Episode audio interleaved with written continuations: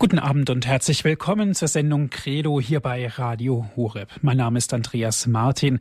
Ich freue mich, dass ich Sie wieder diese kommende gute Stunde begleiten darf. Heute mit dem Thema Lebensschutz und Lebensrecht.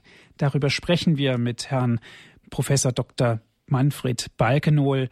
Er ist uns aus Osnabrück zugeschaltet. Grüß Gott, Herr Professor. Einen schönen guten Abend, grüß Gott, Herr Martin.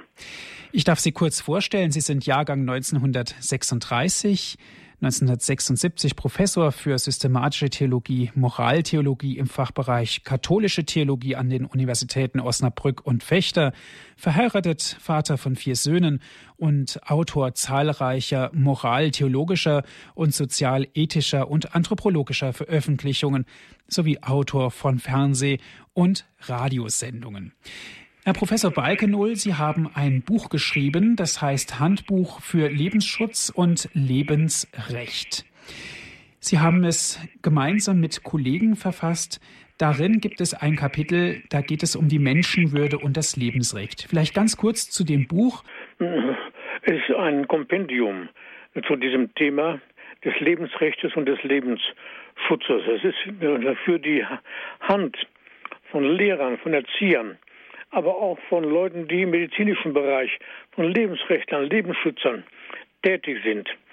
Ein verlässliches Buch ist es, ein verlässliches Lehrbuch, welches hier aus der Sicht der Wissenschaften von Menschen, der christlichen Sozialwissenschaften und der praktischen Hilfe äh, hier gegen die gegenwärtige Kultur des Todes eine, eine überdauernde Kultur des Lebens entgegensetzen möchten.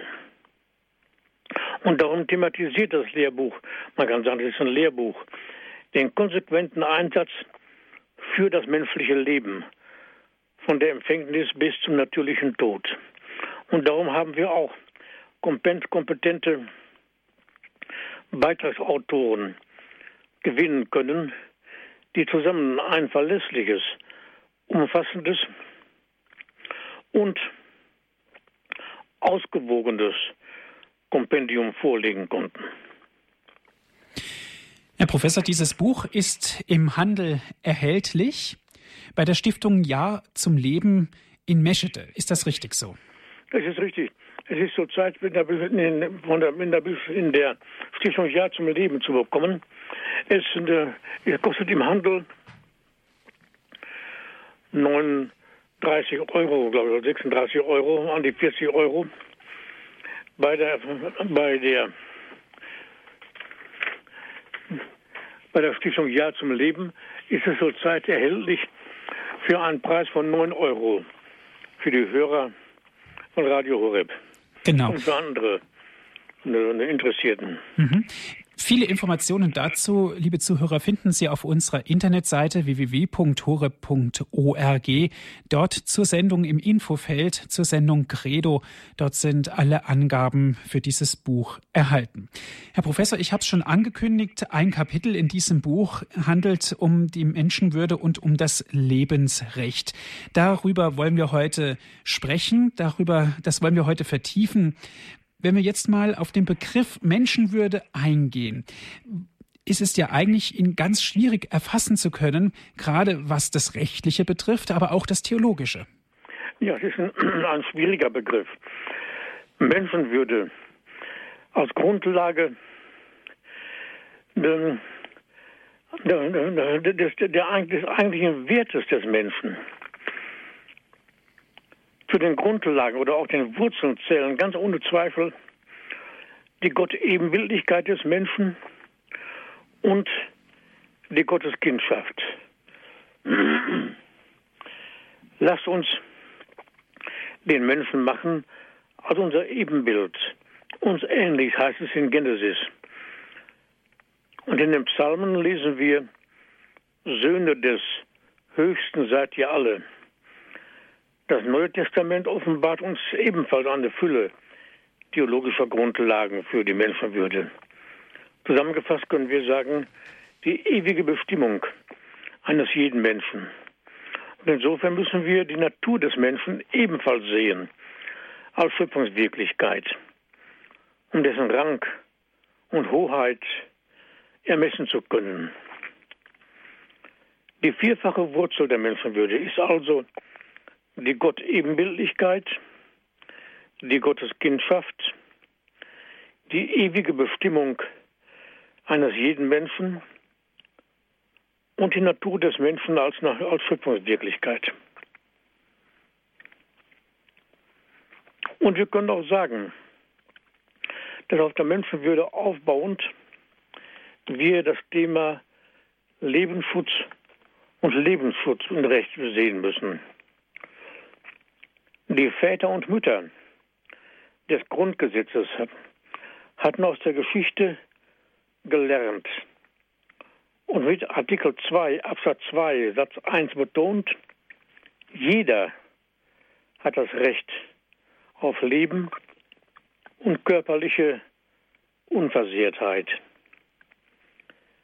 Die ausdrückliche Aufnahme des an sich selbstverständlichen Rechtes auf Leben in die Verfassung hinein erklärte sich hauptsächlich als Reaktion auf die Vernichtung Lebens, auf Endlösungen und Liquidierungen, die vom nationalsozialistischen Regime durchgeführt wurden. Später hatte das Bundesverfassungsgericht erklärt, dass der Staat auch unabhängig von einer geschriebenen Verfassung, er braucht dazu keine geschriebene Verfassung, dass der Staat auch unabhängig von einer geschriebenen Verfassung nicht die Rechtsmacht hat, Angriffe auf das Leben zu gestatten. Also ein Staat hat niemals die Rechtsmacht, Angriffe auf das Leben zu gestatten. So erklärt das Bundesverfassungsgericht. Und das erklärte ebenfalls wiederholt und unmissverständlich, dass der Satz, jeder hat das Recht auf Leben, auch auf das ungeborene Kind zutrifft und verbürgt nochmals seine biologische und personale Existenz mit Verfassungsrang. Diese rechtliche Position muss man im Auge halten, wenn die Freiheit der Forschung auf das Grundrecht auf Leben stößt. Wie sieht es denn heute wirklich aus? Tatsächlich befinden wir uns ja doch in einem Verfassungskonflikt. Denn Rechtsstaatlichkeit basiert nun mal in erster Linie auf Menschenwürde und Lebensrecht eines jeden Menschen. Vor diesem Hintergrund und angesichts heutiger Massenliquidationen von ungeborenen Kindern ist auch die schon seit langem unter Juristen, unter Ethikern, Biologen, Medizinern und Theologen in Gang gekommene Dis Diskussion darüber zu verstehen, ob die Rechtsstaatlichkeit nicht hintangesetzt wird. Ja, ob wir überhaupt noch in einem Rechtsstaat leben. Diese, diese Diskussion wird ja heute geführt. Und die Diskussion auch darüber, auf welche Weise denn die Rechtsstaatlichkeit wiederhergestellt werden kann. Und von einem Sozialstaat kann doch wohl ebenfalls keine Rede mehr sein, wenn die schwächsten Glieder einer Gesellschaft getötet werden. Die Heftigkeit der Diskussion wird dadurch noch verstärkt, dass unter anderem die moderne embryologische Forschung längst erkannt hat, dass der Mensch nicht zum Menschen wird, sondern von Anfang an und in jeder Phase seiner Entwicklung Mensch ist und nie etwas anderes sein kann. Natürlich gibt es einen Reifungsprozess des Menschen. Das ist klar. Der Verfassungskonflikt, den wir eben genannt haben, wird auch dadurch nicht gelöst, dass in Abweichung von der Werteordnung des Grundgesetzes die Rechtsauffassung aufkam, dass die Abtreibung zwar rechtswidrig ist, aber unter bestimmten Voraussetzungen straffrei bleibt. Tatsächlich werden ja in Deutschland pro Arbeitstag circa 1000 Kinder abgetrieben. Das wären dann im Jahr über 200.000. Das sind etwa 10.000 Schulklassen, wenn man pro Klasse 20 Kinder annimmt. Hier zeigt sich aber auch der Zusammenhang von Euthanasie und Abtreibung. Die intrauterine oder pränatale Euthanasie ist heute die faktisch am meisten geübte. Eine Verfügungsmentalität geht in die Forderung hinein, jegliches beschädigte oder behinderte Leben möglichst früh zu erkennen und es gar nicht zur Welt kommen zu lassen. Insofern wird auch eine Bevölkerungspolitik durch Einsatz der sogenannten pränatalen Diagnose genetisch fixierter Mängelzustände betrieben. Vor solchem Mentalitätshintergrund wird häufig nur noch jenen Menschen das Recht auf Leben zuerkannt, die eine gesunde Entwicklung zu nehmen scheinen und bei denen Leistungsfähigkeit prognostiziert wird. Insofern, wenn wir diese Fakten vor Augen führen, vollzieht sich tatsächlich heute ein Krieg gegen das Leben. Und zwar ein grausamer Krieg gegen das Leben. Eine Verfügungsmentalität und eine Wegwerfmentalität konnte sich schleichend auf höchste Lebenswerte übertragen. Wenn man bedenkt, dass die pränatale Diagnose, vorgebundliche Diagnose, zusammen mit Präimplantationsdiagnostik zu einer Abtreibungsstrategie führen kann und tatsächlich dahin führt und geführt hat, sodass sich der Automatismus, eine mögliche Erkrankung des Kindes und dann die Abtreibung nur noch verfestigen kann, dann wird deutlich, auf welch tönernen Füßen die Fürsorge um Behinderte heute bereitsteht. Behinderte müssen bei der gegenwärtigen Praxis doch das Empfinden haben, dass sie ja eigentlich gar nicht existieren sollten, sondern dass lediglich ein bedauerliches Missgeschick, nämlich dass man deren Krankheit nicht rechtzeitig entdeckt hat, überhaupt erst ihre Existenz ermöglichte. Andererseits zeigt sich in Diskussionen, auch und gerade mit Studenten heute, eine neue Sensibilität, das muss man doch wohl sagen. Es wird nämlich gefragt, und ich bin danach gefragt worden, wieso, es denn unter rechtsstaatlichen Bedingungen zur Endlösung der Behindertenfrage durch pränatale Diagnose und Präimplantationsdiagnostik kommen kann. Also, das Thema der Endlösungen war nicht nur ein Thema des Nationalsozialismus. Dieses Thema haben wir in der Praxis, liebe Zuhörerinnen und Zuhörer, heute auch, nämlich die Endlösung der Behindertenfrage. Danach bin ich in, im Hörsaal und Seminarräumen von Studenten gefragt worden, wie ich denn dazu stehe, zur gegenwärtigen Endlösung der Behindertenfrage. Was gesetzliche Regelungen anbetrifft, so wird in der Enzyklika Evangelium Vitae betont, wenn die Gesetze auch nicht das einzige Mittel sind, um das menschliche Leben zu verteidigen, so spielen sie doch eine sehr wichtige und manchmal entscheidende Rolle bei der Förderung einer Denkweise und einer Gewohnheit. Ich wiederhole noch einmal, so damals der Papst, Johannes Paul II. übrigens, dass eine Vorschrift, die das natürliche Recht auf Leben eines Unschuldigen verletzt, Unrecht ist und als solche keinen Gesetzeswert haben kann. Ein sehr wichtiges Wort, liebe Hörerinnen und Hörer. Gesetzesvorschriften,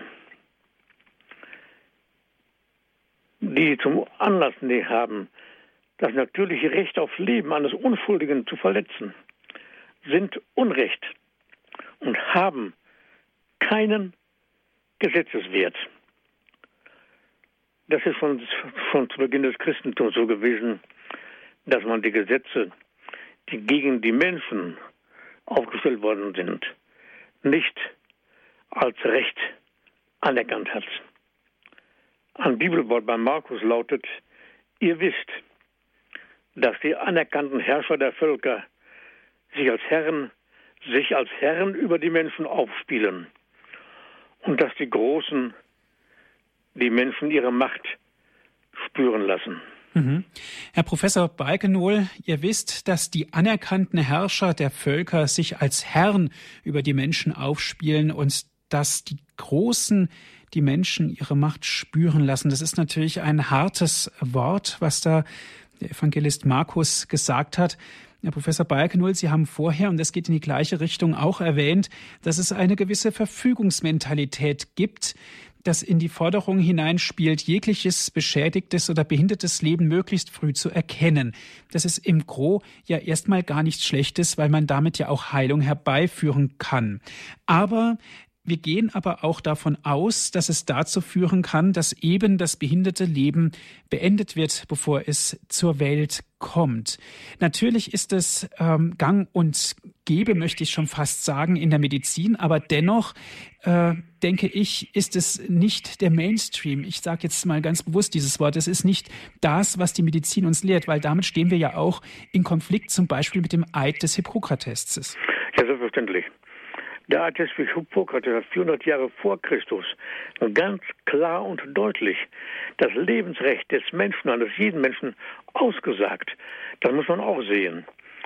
Und Krankheit und Leid werden ja heute nicht mehr, werden ja heute nur noch als Negativum gesehen. Das ist das Thema, müssen wir auch noch anschneiden.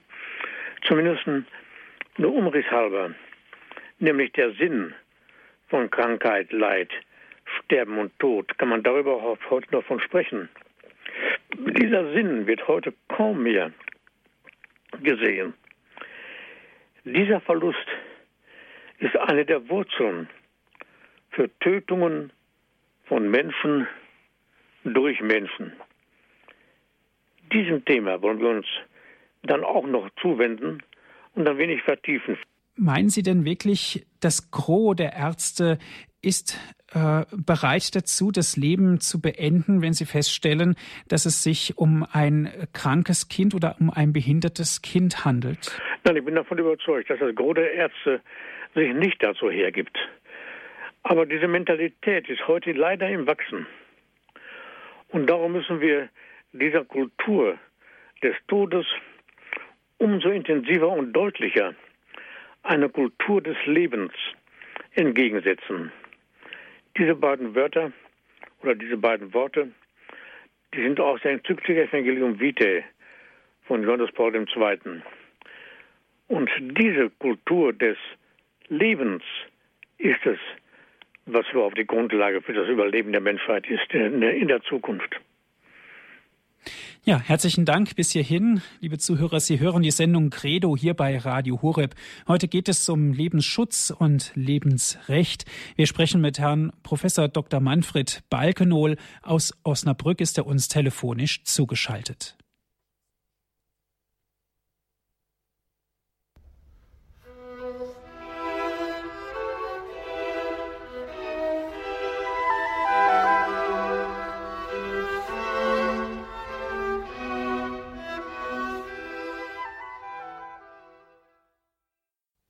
Sie hören die Sendung Credo hier bei Radio Horeb. Lebensschutz und Lebensrecht, das ist heute unser Thema. Wir sprechen mit Herrn Professor Dr. Manfred Balkenohl aus Osnabrück. Von dort aus ist er uns zugeschaltet von den Universitäten Osnabrück und Fechter.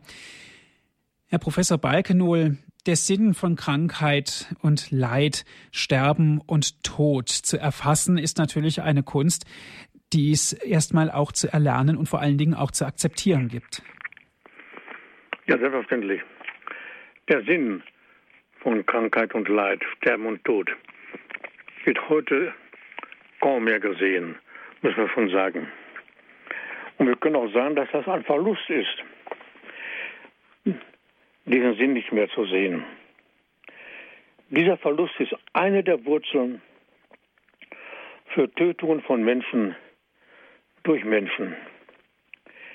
Der kulturstiftende, ja der schöpferische Sinn von Krankheit und Leid, auch ein wichtiger Punkt, der beinhaltet ja wohl eine Realität auf beiden Seiten. Im helfenden und heilenden Menschen werden angesichts des Leidens die tiefsten personalen und sozialen Kräfte geweckt, deren der Mensch überhaupt fähig ist. Und die zum Einsatz und zum Spenden von Trost ermutigen.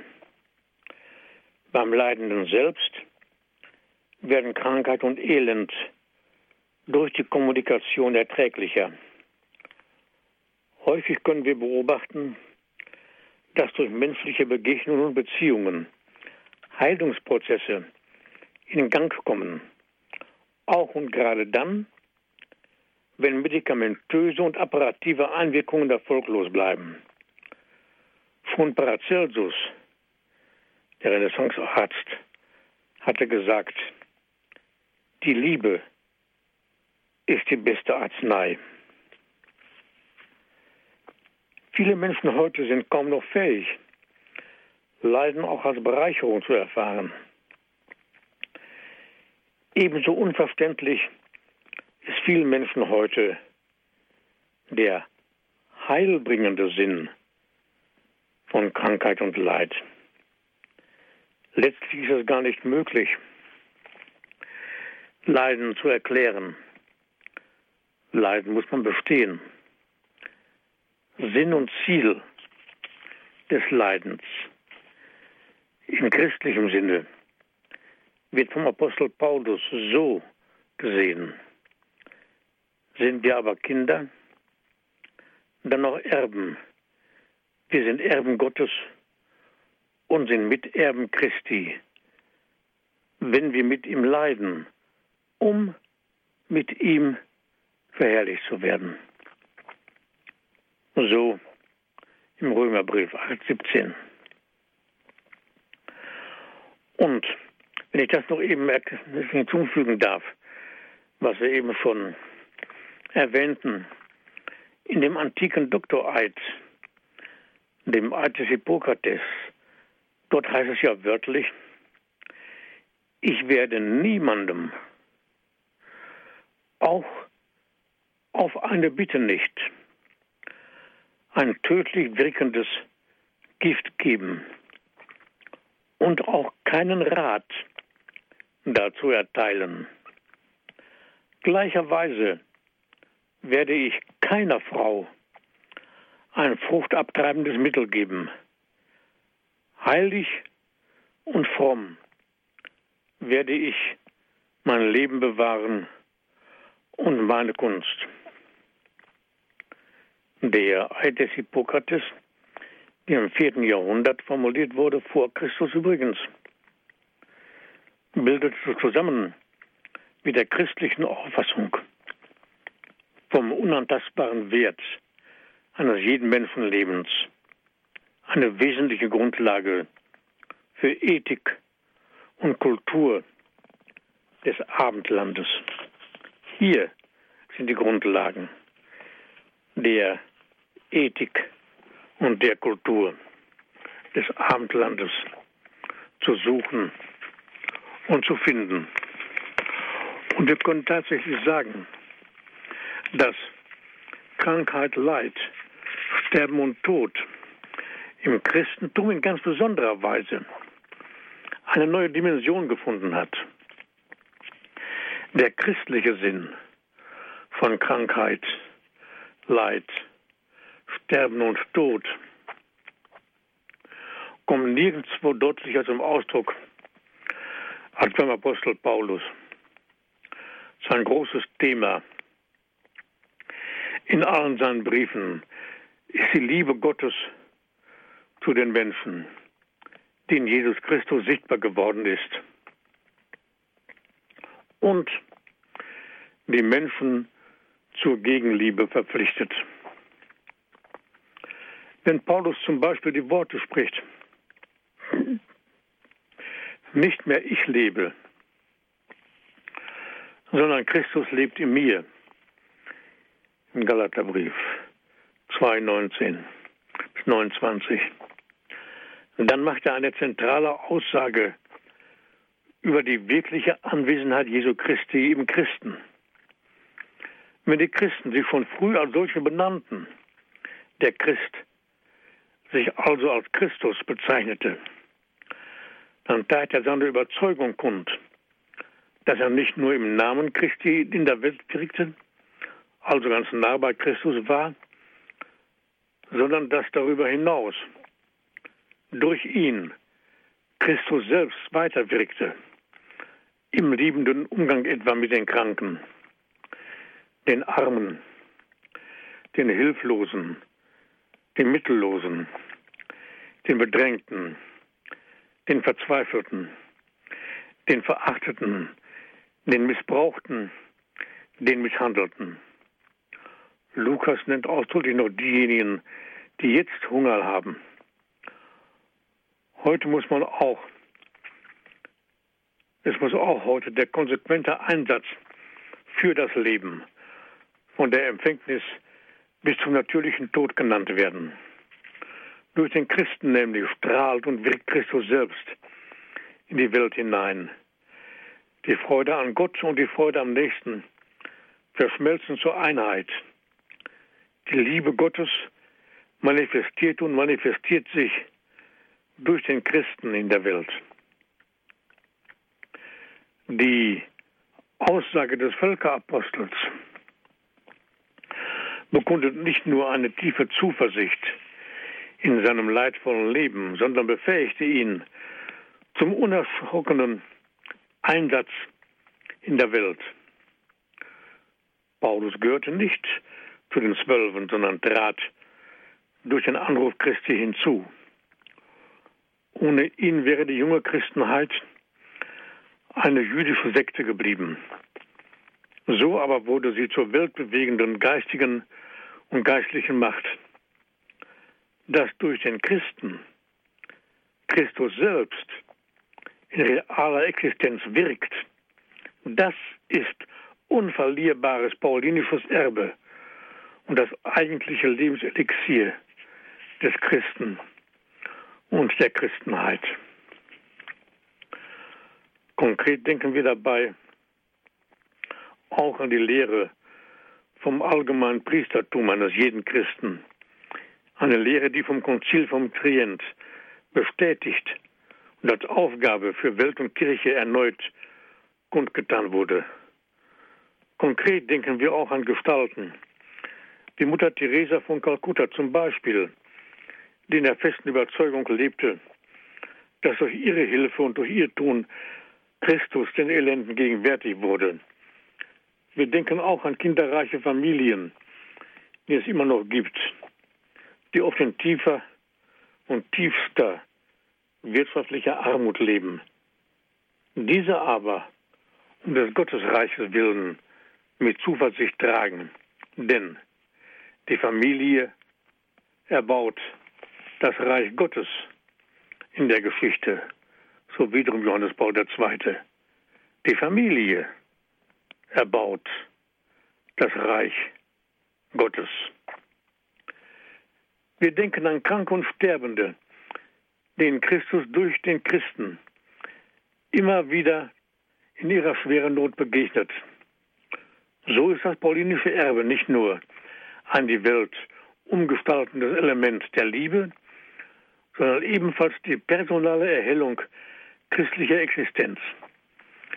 Das eben genannte Pauluswort aus dem Galaterbrief lautet ausführlich so. Ich bin mit Christus gekreuzigt worden. Nicht mehr ich lebe, sondern Christus lebt in mir. Soweit ich aber jetzt noch in dieser Welt lebe, lebe ich im Glauben an den Sohn Gottes, der mich geliebt und sich für mich hingegeben hat. Wir finden im ersten Petrusbrief eine Parallele,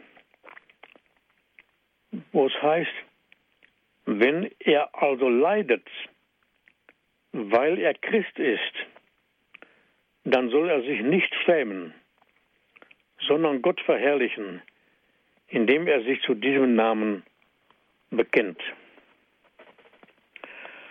Paulus, aber auch Petrus beantworten die Liebe Christi und wissen sich durch das Kreuz mit dem Leiden Christi verbunden. Was hier beschrieben wird, ist keine leere Fantasie oder lockere Zugehörigkeit, sondern eine Art von Kraft ausstrahlender Identität, die sich sowohl auf die Bewältigung innerpersonaler Probleme als auch auf zwischenmenschliche Aufgaben auswirkt. Im genannten Galaterbrief vertieft Paulus diese Verbundenheit. Ich aber will mich allein des Kreuzes Jesu Christi, unseres Herrn, rühmen, durch das mir die Welt gekreuzigt ist und ich der Welt. Und im selben Brief, ja, im, im Korintherbrief diesmal, fragt er die Empfänger, denn wir dürfen ja nicht vergessen, dass Paulus diese Worte nicht für sich formuliert hat und den Empfänger, nämlich der Gemeinde, mitteilen will, wie er diese, diese Dinge sieht, das natürlich auch, sondern als eine Wirklichkeit, die den Christen berührt und den Christen betrifft. Und da fragt die Empfänger, wisst ihr nicht, dass eure Gleiber Glieder Christi sind?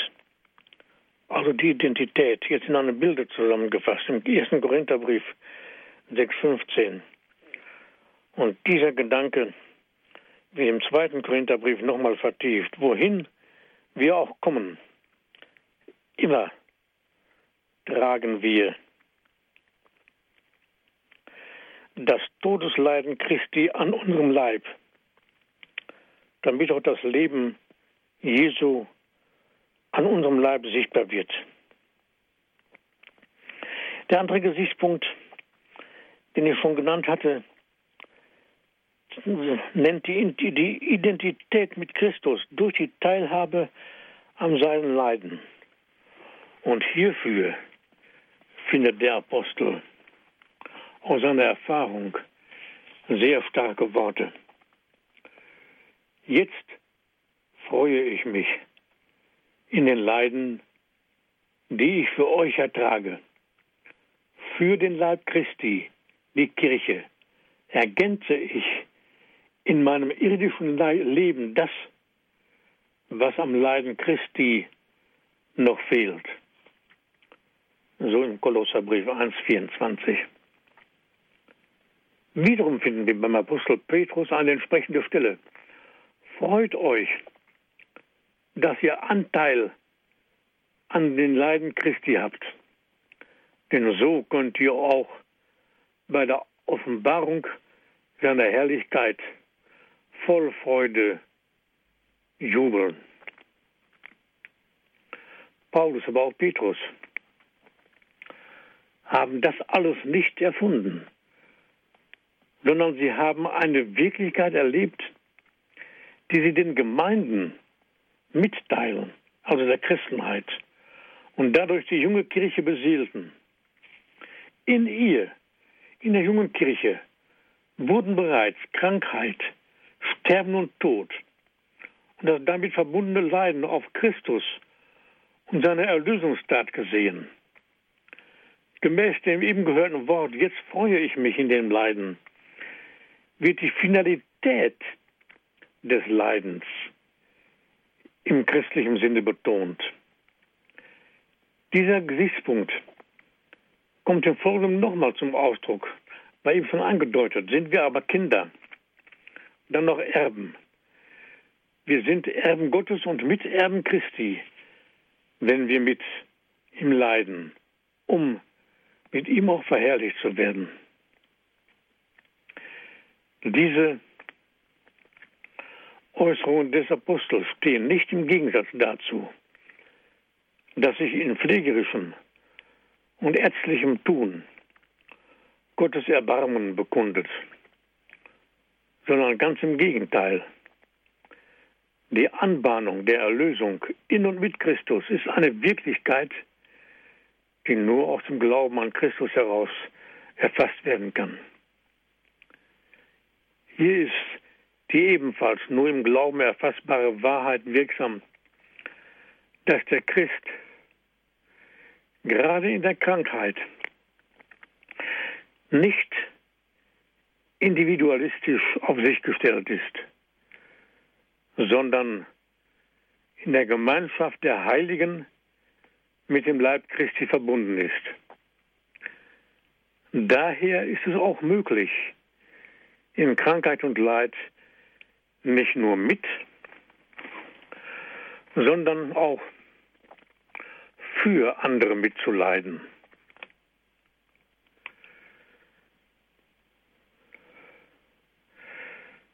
Was aber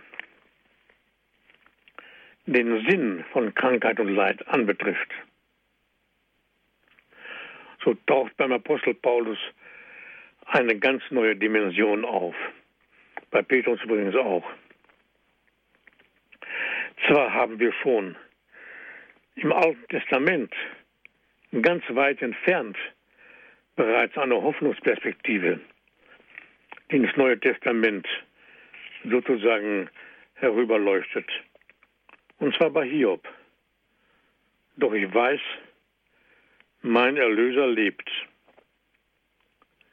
Hiob 1925. Wir können diese Worte als eine Vorausahnung der Erlösung aus dem Leiden verstehen. Und auch der Prophet Jona steht im Alten Testament als ein Zeichen der Hoffnung. Ebenfalls war die übrige Antike nicht ganz ohne Hoffnungsperspektiven, nicht ganz ohne Hoffnungselementen. Da sehen wir auch Angestalten von Sokrates und dem eben gehörten Hippokrates, dem Vater der Heilkunde. Aber bei Paulus löst er eine ganz neue Wirklichkeit auf. Zwar können wir schon außerchristlich auf den schöpferischen und kulturstiftenden Sinn von Krankheit und Leid aufmerksam machen, auch auf den hinweisenden und anfragenden Sinn. Wir kennen die Lehre vom reifungsfördernden und kommunikationsstiftenden Sinn von Krankheit und Leid. Was aber bei Paulus und bei der genannten Mitteilung von Petrus deutlich wird, ist der heilbringende und erlösende Sinn von Krankheit, Leid, Sterben und Tod. Das ist, liebe Hörerinnen und Hörer, eine ganz neue Dimension.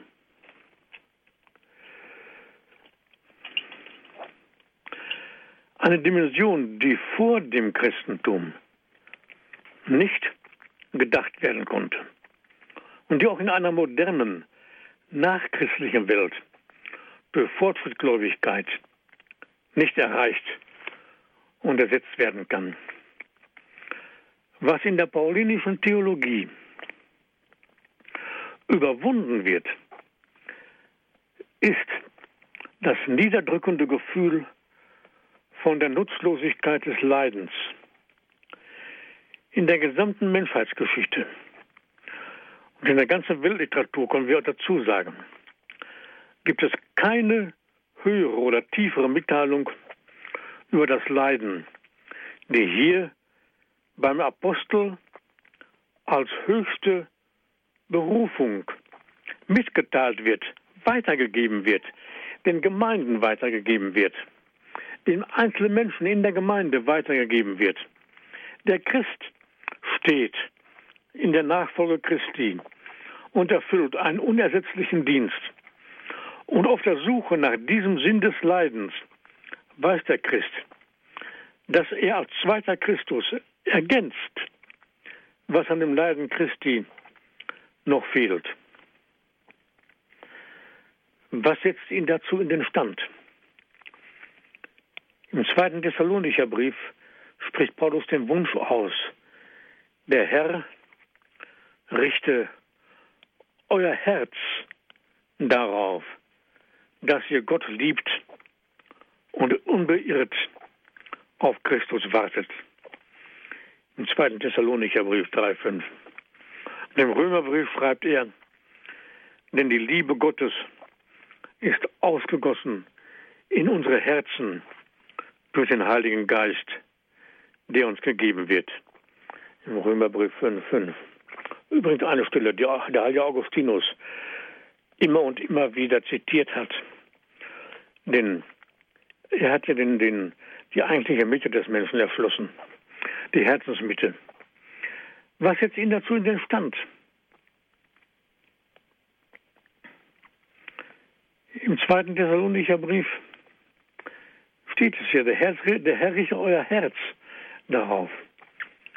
Das Evangelium vom Leiden wird nach Paulus nämlich nicht durch selbstmächtigen Verstand und Willenwirklichkeit, sondern ist die eigentliche Berufung des Christen, die höchste Berufung, die dazu befähigt, nicht gleichgültig am Leben des anderen vorüberzugehen, sondern die Liebe Gottes, die er im Herzen empfangen hat, als Nächstenliebe weiterzugeben.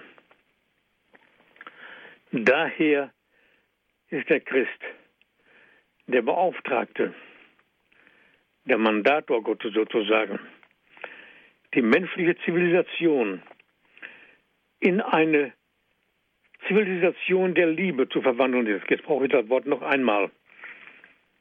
So wird der heilbringende Sinn des Leidens durch Christus und durch den Christen Wirklichkeit. Der Mensch kann deshalb an den Leiden Christi teilnehmen, weil Christus sein Leiden dem Menschen geöffnet hat. Und wir müssen hinzufügen, dass das Feld der menschlichen Leiden weitaus größer und mannigfacher ist als das körperliche Leiden, worauf ebenfalls der selig und bald heilig gesprochene Papst Johannes Paul II. hingewiesen hat. Es gibt einen Schmerz der Seele, ein moralisches Leiden. Es handelt sich um einen Schmerz geistiger Art und Situationen, die ebenfalls vom Leiden gekennzeichnet sind. So zum Beispiel der Tod von Angehörigen, insbesondere der Tod eigener Kinder, ferner Kinderlosigkeit, Feindseligkeit der Umwelt, Gewissensbisse, die den Menschen ein Leben lang nicht zur Ruhe kommen lassen können. Dann Einsamkeit und Verlassenheit, Untreue und Undankbarkeit. Heute in zunehmendem in zunehmender Weise Mobbing, dass Menschen also einfach weggeworfen, entfernt werden. Solche Arten des Unglücks sind mit Leiden verbunden, wie oftmals in körperlichen Leiden an Heftigkeit nicht nachstehen. Nach aller Erfahrung des Lebens haben solche psychischen Leiden ihre somatischen Auswirkungen wirken sie also auf den Zustand des gesamten Organismus aus.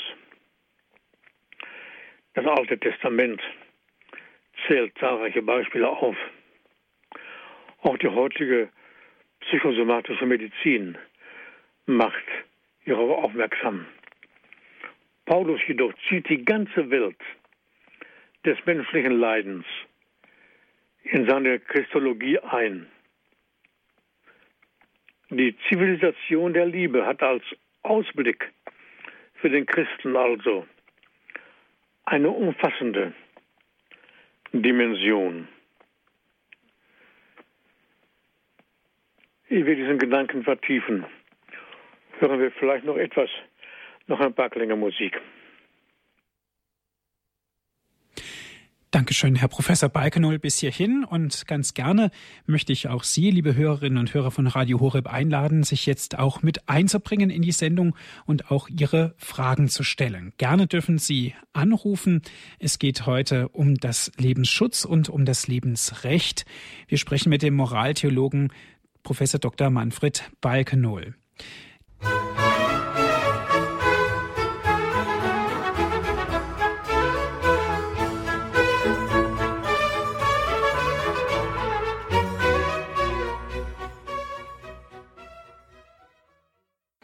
Sie hören die Sendung Credo hier bei Radio Horeb. Lebensschutz und Lebensrecht. Das ist heute unser Thema.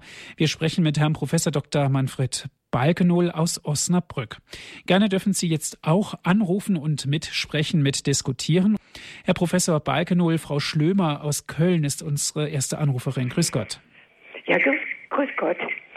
Ähm, ich habe die Frage, wenn man durch eine bestimmte Lebenssituation und äh, ständig mit Schmerz in, in Verbindung kommt, äh, ist es dann äh, mein Recht oder vielleicht sogar auch meine Pflicht, diese Lebenssituation zu verändern, damit ich nicht ständig mit diesem Schmerz konfrontiert werde? Oder sollte ich ihn ganz mutig durchleben? Äh, was ja dann allerdings auch vielleicht ein unglückliches Leben bedeutet. Ja, es ist ja so, dass beide Aspekte vielleicht nicht von der Hand zu weisen sind und im Leben verwirklicht werden müssen. Auf der einen Seite den, den Schmerz zu verhindern, zu beseitigen.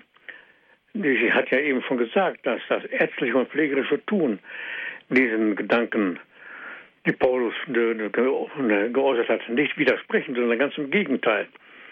Aber es bleibt ja noch genug Schmerz und Leiden verschiedener Arten übrig, die nun leider nicht beseitigt werden können. Mhm. Insofern meine ich, dass beide Punkte, beide Bereiche, die zu bestehen, für das menschliche Leben unumgänglich sind.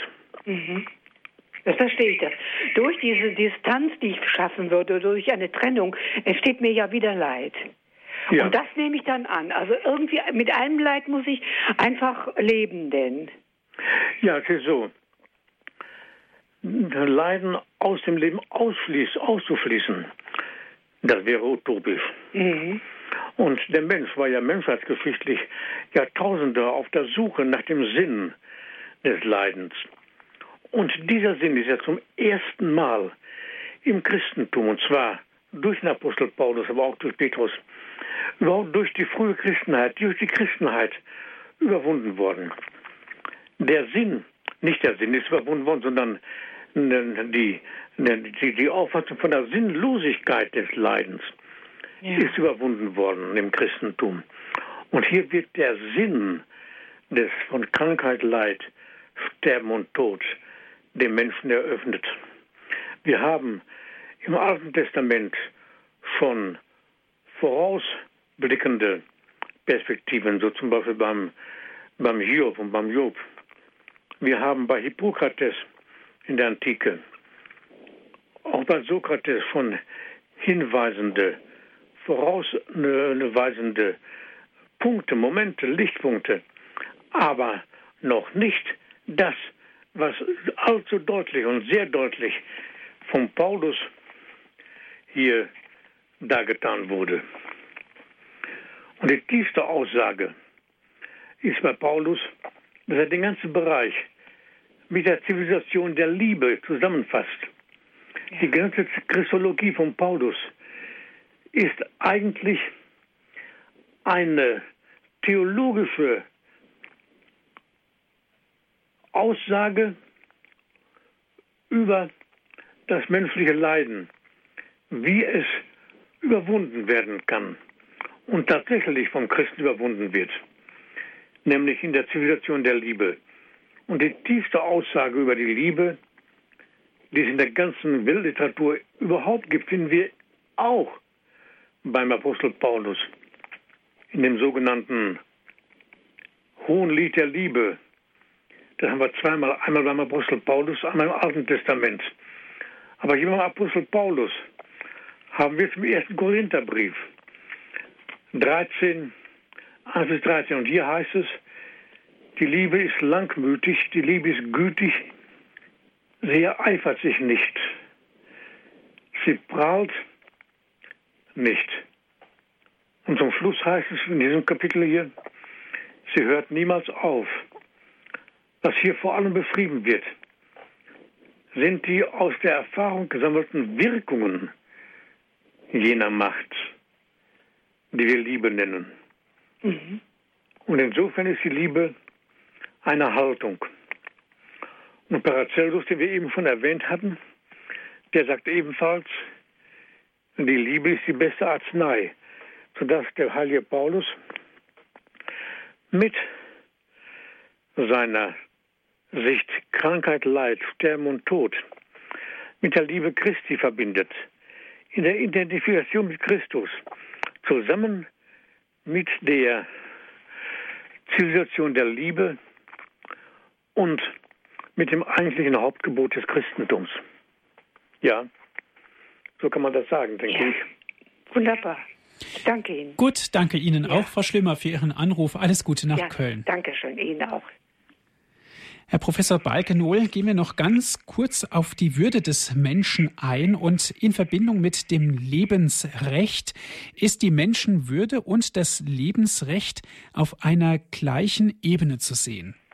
Ja, das ist ja ein, ein, ein ganz grundlegendes Thema.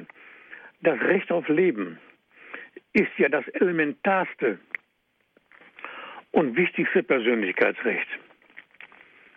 Es nimmt unter allen Rechtsgütern und subjektiven Rechten eine Sonderstellung ein.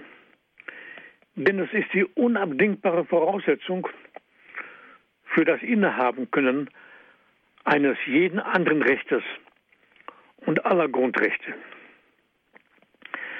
Das Recht auf Leben ist ja das einzige Grundrecht, das nicht vorübergehend verkürzt oder eingeschränkt werden kann, um es dann wieder in Gebrauch nehmen zu können. Denn die Unterdrückung des Lebens hat den Tod zur Folge. Daher ist der Schutz des Lebens von Anfang an auch durch die Verfassung garantiert, was wir eben dargetan hatten. Gegenüber dem Recht auf Leben gibt es kein wichtigeres, wichtigeres Grundrecht. Und nun müssen wir vorne sehen, Wurzelgrund und Voraussetzung für die Menschenrechte ist die Menschenwürde. Da müssen wir von vornherein nochmal anfangen, diese auszuloten. Sie ist das absolut, als absolut innerer Wert zu sehen, als das höchste Prädikat für den Menschen zu verstehen. Wie es ebenfalls in unserer Verfassung garantiert. Denn der im Artikel 1 Grundgesetz genannte Grundsatz der Unantastbarkeit der Menschenwürde darf nach Artikel 79 nicht einmal durch Verfassungsänderung berührt werden. Eine Verfassungsänderung darf diesen Artikel nicht berühren, nicht verändern. Des Weiteren ist Menschenwürde als der einzigartige Rang des Menschen die Grundlage der Konzeption von Grundrechten und Grundpflichten.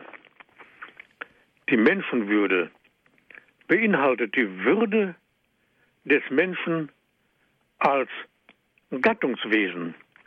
Niemand kann sie je verlieren. Keine Instanz kann sie dem Menschen je verleihen oder ihm wieder nehmen. Ebenfalls durch unwürdiges Verhalten kann sie niemals verloren gehen.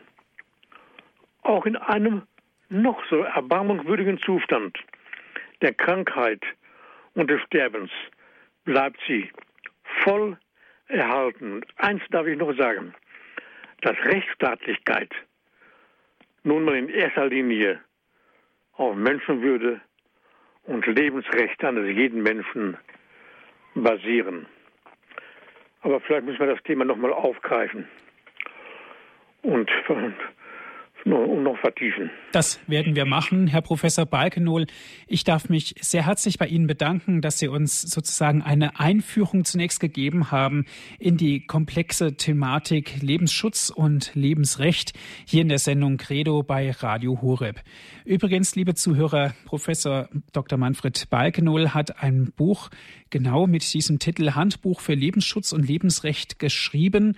Es ist herausgegeben worden im Bonifatius Verlag. Erhalt, Sie können es erhalten in der Stiftung Ja zum Leben aus Meschede. Die Telefonnummer lautet 0291 2261. Noch einmal 0291 2261. Im Infofeld zu unserer Sendung finden Sie auch alle nötigen Informationen dazu. Herr Professor Breitennull, noch einmal herzlichen Dank, dass Sie bereit waren, heute Abend wieder hier in der Sendung Credo für uns über dieses Thema zu referieren. Alles Gute nach Osnabrück. Ja, danke schön. Ich bedanke mich meinerseits. Liebe Hörer, wie immer gibt es diese Sendung auch zum Nachhören auf CD rufen Sie unseren CD-Dienst an und wir schicken Ihnen kostenlos einen Mitschnitt dieser Sendung zu. 08323 96 75120 ist die Telefonnummer. Von außerhalb Deutschlands bitte vorab 0049, dann weiter mit 8323 9675 120. Auf unserer Internetseite www.hore.org gibt es auch die Sendung dann zum Herunterladen auf den Computer. Ich darf mich bedanken für Ihr Dabeisein, wünsche noch viel Freude im weiteren Programm. Alles Gute und auf Wiederhören, sagt Ihnen Ihr Andreas Martin.